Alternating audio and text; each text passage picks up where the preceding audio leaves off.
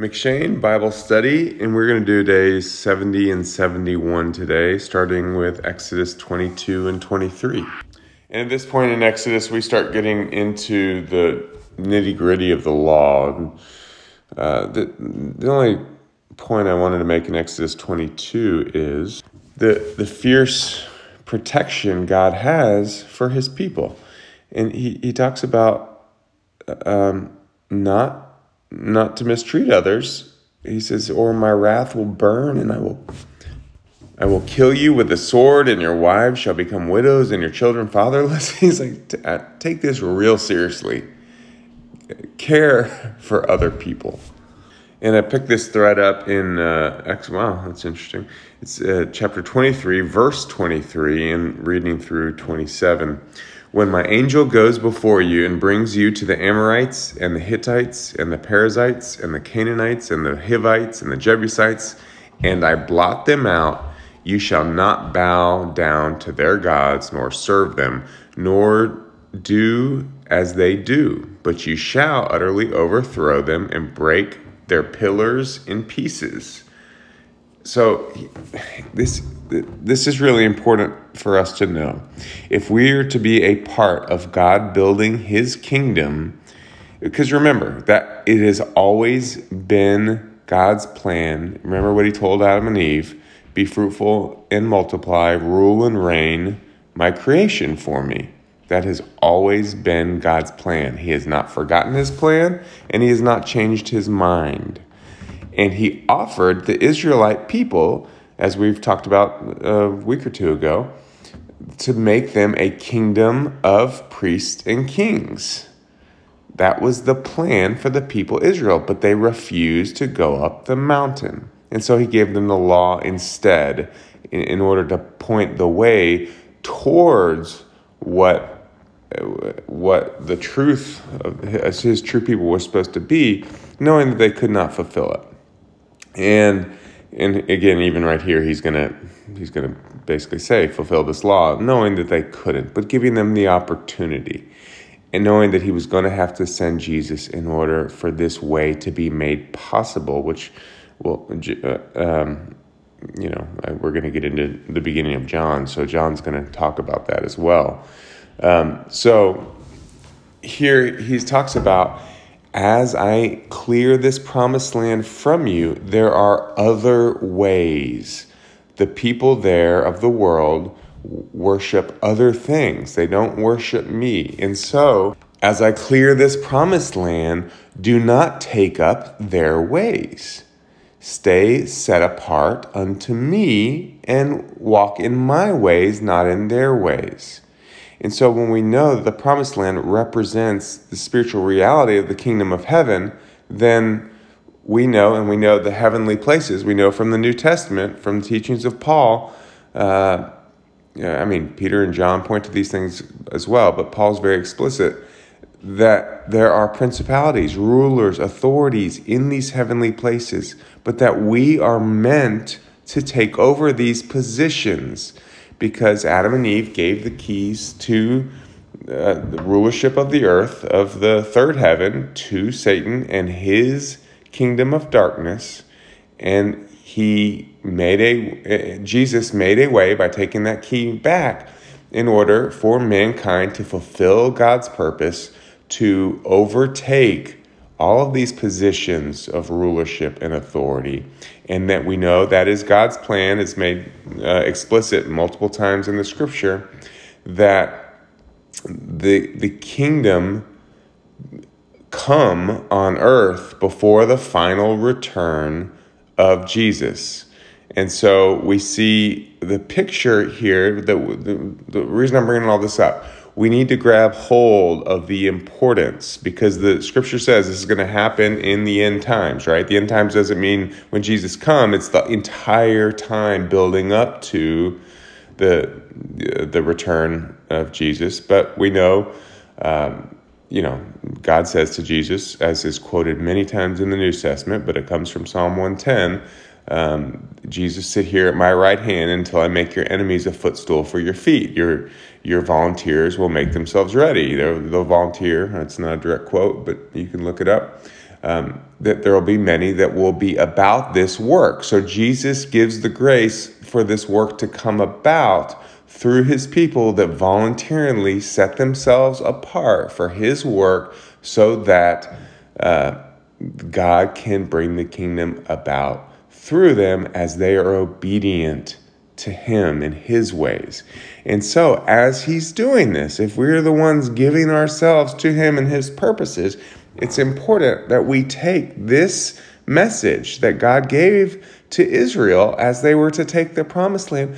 Don't take up their ways, stay set apart. As I begin to advance you, because remember they've been they're being trained in the wilderness, but he, there's going to come a time when they begin to advance. And so, as we begin to advance and God does these things, do we stay true to God? Or do we, as has happened many times in the past, be corrupted by the ways of the world once we begin to taste the goodness of God? It's, I think it's a really important lesson for us to know. And so, uh, backing up again to 24, you shall not bow down to their gods, nor serve them, nor do as they do, but you shall utterly overthrow them and break their pillars in pieces. You shall serve the Lord your God, and he will bless your bread and your water. And I will take sickness away from among you, nor shall miscarry or be no, sorry, none shall miscarry or be barren in your land. I will fulfill the number of your days. I will send my terror before you and will throw into confusion all the peoples against whom you shall come, and I will make all your enemies turn their backs to you. So, this is the blessing and the promise. He will provide for his people, He will make the way. It's His grace that accomplishes these things. None of us can do these things of our own strength. He must accomplish it, but he needs a people willing to give up their rights to the world, to their own life, and live for him. And he will bless us immeasurably if we simply give ourselves to him in this, his plan that has always been his plan. And then switching over to John 1 and 2, I'll, I'll pick it up in verse, John 1, verse 12. But to all who did receive him, who believed in his name, he gave the right to become children of God, who are born not of blood, nor of the will of the flesh, nor of the will of man, but of God. So he's saying, which is, you know, we talk about a lot, but God's purpose is that we become first his children, which is what we say here. As we get the blood of Christ, we have the right to become his children. We know, um, you know, Paul teaches very deeply on the matter that we are, but more than children, we are supposed to be raised up as mature sons of God. And so, of course, we have to be a baby before we can be a mature son, right? And so, there's this process of growth that has to happen in order that we can be, um, you know, as the scripture says, that Jesus can be the first of many brothers which brings me to the next verse, which I have a problem with ESV here. So, just a, a little background on um, uh, translations. Um, I, like many at that time, used to read NIV, and then in 2011 they changed it and they perverted some of the meanings in, in a lot of their changes. And so I still have a paper of you know NIV from before that that I use all the time, but um, uh, the, the, the 2011 changed it, and NIV decided no longer to sell the old version. So if you find any version of NIV like on a online, uh, it's going to be the new one, which is just wrong. Um, and it, not you know, of course, it's not. I don't want to act like it's too horrible because you, the, the Lord can still teach you through it. But I, their changes were misguided. NASB did the same thing. That was big, that was my favorite version for many years. I liked the NASB 1995 version, but in 2020 they changed it, and some of their corrections or changes were just wrong. They're trying to, you know, these changes they're trying to make it more user friendly or they appeal to people's politically correct natures or whatever, and they're they're missing the meaning. They don't understand all the meaning, so they don't understand what they're losing through the changes they're making. But the NASB, but the difference is what I like about what NASB did do is they kept NASB 95 available. So you can still buy that, you can still find it online. The trick is you have to make sure you're getting NASB 95. what I'm doing this year is reading ESV because it's probably maybe the ne- next most readable version, supposedly, that I'm aware of. Uh, or excuse me, next most accurate word for word behind NASB 95. But this, I this they get wrong because they don't understand the full meaning of the promise of God. And so let's read it. 14. And the Word became flesh and dwelt among us, and we have seen his glory, glory as of the only Son from the Father, full of grace and truth. So they even have a little note. They know they're not translating it quite right, and the little note says, or only one or unique one. So they're aware they're not translating it perfectly, but that's still how what the reader finds. So let's go to NASB 95, verse 14. This is John 1 14. And the Word became flesh and dwelt among us, and we saw his glory, glory as of the only begotten from the Father, full of grace and truth. Okay, well, that opens up the meaning. When we understand the rest of Scripture and we apply that understanding of what God's doing to this verse, then we see uh, that He is the only begotten from the Father. Well, that makes sense. Okay, well, so He's not the only Son of God. If he, that, that, under, that, that interpretation from the ESV is just wrong when, when we know from multiple other scriptures that we are to be raised up as mature sons of God, well, how can Jesus be the only Son of God? Well, it doesn't say that. Just the translators wrote that in many scriptures. But the NASB says he's the only begotten from the Father. Okay, so he's the only begotten from the Father. How are we begotten? Well, we have to be begotten through Christ, right? We have to be redeemed through Jesus in order to enter this life that we can be a son of God. So that's that's a that's just so important. It's such a key fact of what God is doing that it's a shame when it, unfortunately the translators many don't know this and they have much more schooling in the scriptures. They can read Hebrew and Greek and I can't do those things.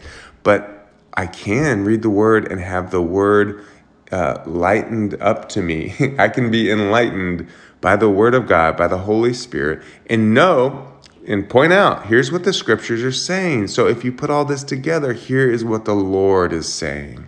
And a bunch of seminary degrees does not give you understanding of what the Lord is saying. And hopefully that NASB 95 has made that clear. And now I'll go back to reading ESV.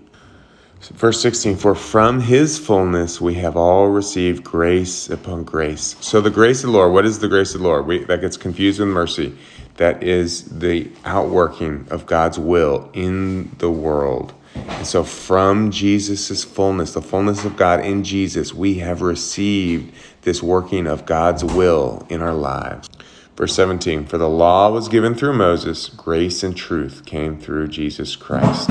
So the, remember, the law just pointed to, to our need for Christ in the end. It pointed to the fact that we needed someone or something in, in order to live the perfect way of God. And so God gave us Jesus and that grace and truth. The, so, truth, the truth, everyone gets that word. Uh, but grace, we confuse with mercy. Grace is the working out of God's will in the world and in our lives. So that becomes available to us through Jesus Christ. And again, I mean, the, the, John is so rich with meaning. I, I've I've done this last year much more thoroughly, taking like a half hour for each chapter. So you know, if you missed that, then that's there for you. I'm not doing that again. I'm just kind of pointing out what stands out to me. And in John 2, verse 10, uh, and said to him, Everyone serves the good wine first, and when people have drunk freely, then the poor wine. But you have kept the good wine until now. It's a principle here, and we see this principle over and over in the scriptures that God is saving the best for last. Uh, you know, the prophets say that the the the latter rains will be greater than the first. Well, the first rains were the time of Jesus and the early apostles, disciples. The latter rains are supposed to be greater than that. The, uh, the second temple will be greater than the first temple. We know that didn't apply to the actual uh, temples in Jerusalem, but to the people of God who are the living stones of the temple. Well, the latter temple, the, the end times temple, is to be greater than the first. We see here the best wine saved for the last. We know Jesus when he teaches about those who show up to the work late. They didn't work as long as the others, but they got paid the most per hour. This is principle that God is building and his grace is powerful and said the best is saved for last. This is a promise for us that if we give ourselves to him in his work, mighty things are in store for us. It does mean dying to ourselves, dying to our own desires, dying to the ways of the world and the ways of the enemy, and allowing the, the Lord to work those things out of us so this is not an easy path. Jesus says, Count the cost. Are you willing to walk in this way? But here's the promise of God if we do and when we do. And then we move to Job 40 and 41, and still we're in the part where uh, well, at least at the very first, I just started reading uh, the very first part of Job where the Lord is still speaking to Job. Shall a fault finder contend with the Almighty? He who argues with God, let him answer it. so he's just finished this first speech to Job. How, who dare you? Who do you think you are to, to even complain about the way I deal with things? And then Job answers, Behold, I am of small account. What shall I answer you? I lay my hand on my mouth. I have spoken once, and I will not answer twice, but I will proceed no more. So he had a lot to say before God showed up, and now he's completely silenced. But God says, I'm not done with you. you be ready here. You're, I'm about to question you. You've been questioning me. I'm about to question you. And of course, you know, it's, it's actually very poetic. I encourage you to read it if you're not reading along. But um, but he basically says, look, if, if you can do everything I can do, then, then I will stand with you that you can save yourself. If you can't, then you need something more outside of you. In 41.9, he says, Behold, the hope of a man is false. He is laid low even at the sight. So I like that verse. The hope of a man is false. We hope in the wrong things. We hope in things of the world rather than things of the Lord until we're corrected by him and trained up by him mature beyond uh, one of either one of the world or a baby in the spirit to one who's mature in the spirit. So I just finished Job 41, which is interesting. It's the second to last chapter, and it seems like there's a lot still to go in the book of Job, and I guess it all happens in that last chapter. But it's interesting. He's talking about this, uh, you know, this giant leviathan, right? This giant beast, and and and how powerful it is. And then at the very end, he says he sees everything that is high he is king over all the sons of pride. So he's not king over the sons of God, but this, this Leviathan is a picture of the world, of, of Satan's kingdom. This beast is king over all of those of the world. And then continuing on in 2 Corinthians 10, Paul says, For the weapons of our warfare are not of the flesh, but have divine power to destroy strongholds. So, this is what we were just talking about uh, in Exodus and in John, uh, if the promised land for us is a spiritual kingdom of heaven that we are intended to take over, we can see that pointed to here. Our weapons are not of the flesh. These are we have spiritual weapons given to us, which is the life of God, the grace of God. And what is the purpose? To but have divine power to destroy strongholds. So we are supposed to destroy the strongholds of the enemy. Again, not of our own power, but being willing vessels for the Lord's power to destroy the strongholds of the enemy so that we can take over this kingdom. Which, I mean, again, he has to do it, but we have to position ourselves set apart for him so that he can do it through us. And so, what do we need to do internally for ourselves? We destroy arguments and every lofty opinion raised against the knowledge of God. So, whether they come up in us or from other people, remember, he told us you have to destroy all these other people that live in the promised land and not go their way. Well, Paul's saying the exact same thing here. Whenever other people make arguments, or because we've heard them so many times, these arguments come up in our own head or in our own heart, and they're against the truth of God, he says we must destroy them. They're against the knowledge of God. We must take every thought like that in our own head captive to obey Christ. This is the calling of God. This is how to live as a set apart person and as a group, as a set apart people unto the Lord, that we can be a kingdom of priests.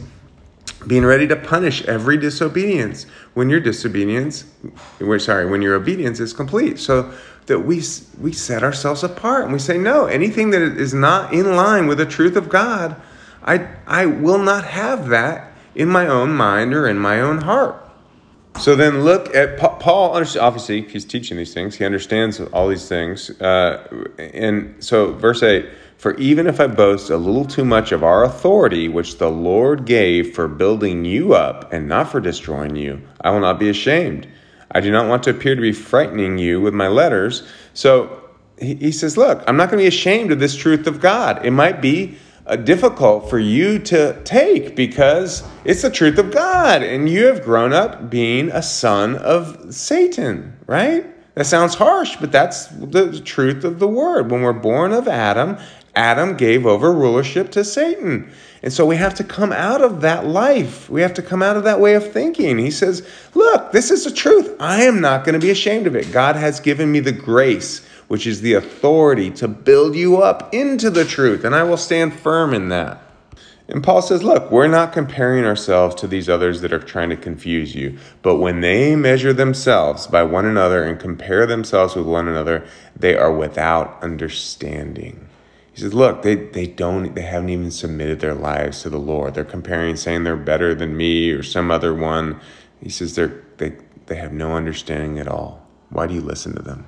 In 17, he says, Let the one who boasts boast in the Lord. Boast in the Lord's glory, not in yourself. 18, for it is not the one who commends himself who is approved, but the one the Lord, sorry, but the one whom the Lord commends. Give your life to the Lord. He will raise you up in due time when He has done the work in you where you're prepared for the power and authority that He has in store for you. When you commend yourself and start trying to build your own great ministry, it's your own flesh, it's your own kingdom, not His. And look, just as I brought this back to Adam and Eve in, in chapter 11, Paul does the same thing. But I am afraid that as the serpent deceived Eve by his cunning, your thoughts will be led astray from a sincere and pure devotion to Christ. So these are Christians. These, these Christians work in many signs and wonders, like they are Christians. God does miracles through them. Um, you know, we can't misunderstand that. But he's saying you can be deceived by the enemy. And so I'm trying to straighten you back out into sincere and pure devotion to Christ. Don't be deceived. He says in 14, even Satan disguises himself as an angel of light. And in 15, even his servants disguise themselves as servants of righteousness. So be on guard. He, he finishes the rest of this chapter just talking about everything he's done in the flesh, but he's going to sum up in the next chapter that it, none of it matters. It's God's life in the spirit that matters. People are impressed with what's going on in the flesh. And he says, Look, I can point to all these things. I've I've withstood and uh, stood up to and stood for in the Spirit. But none of those things matter. What matters is what the Lord is doing in me. For those things I stand. And that is it for today. The Lord bless you.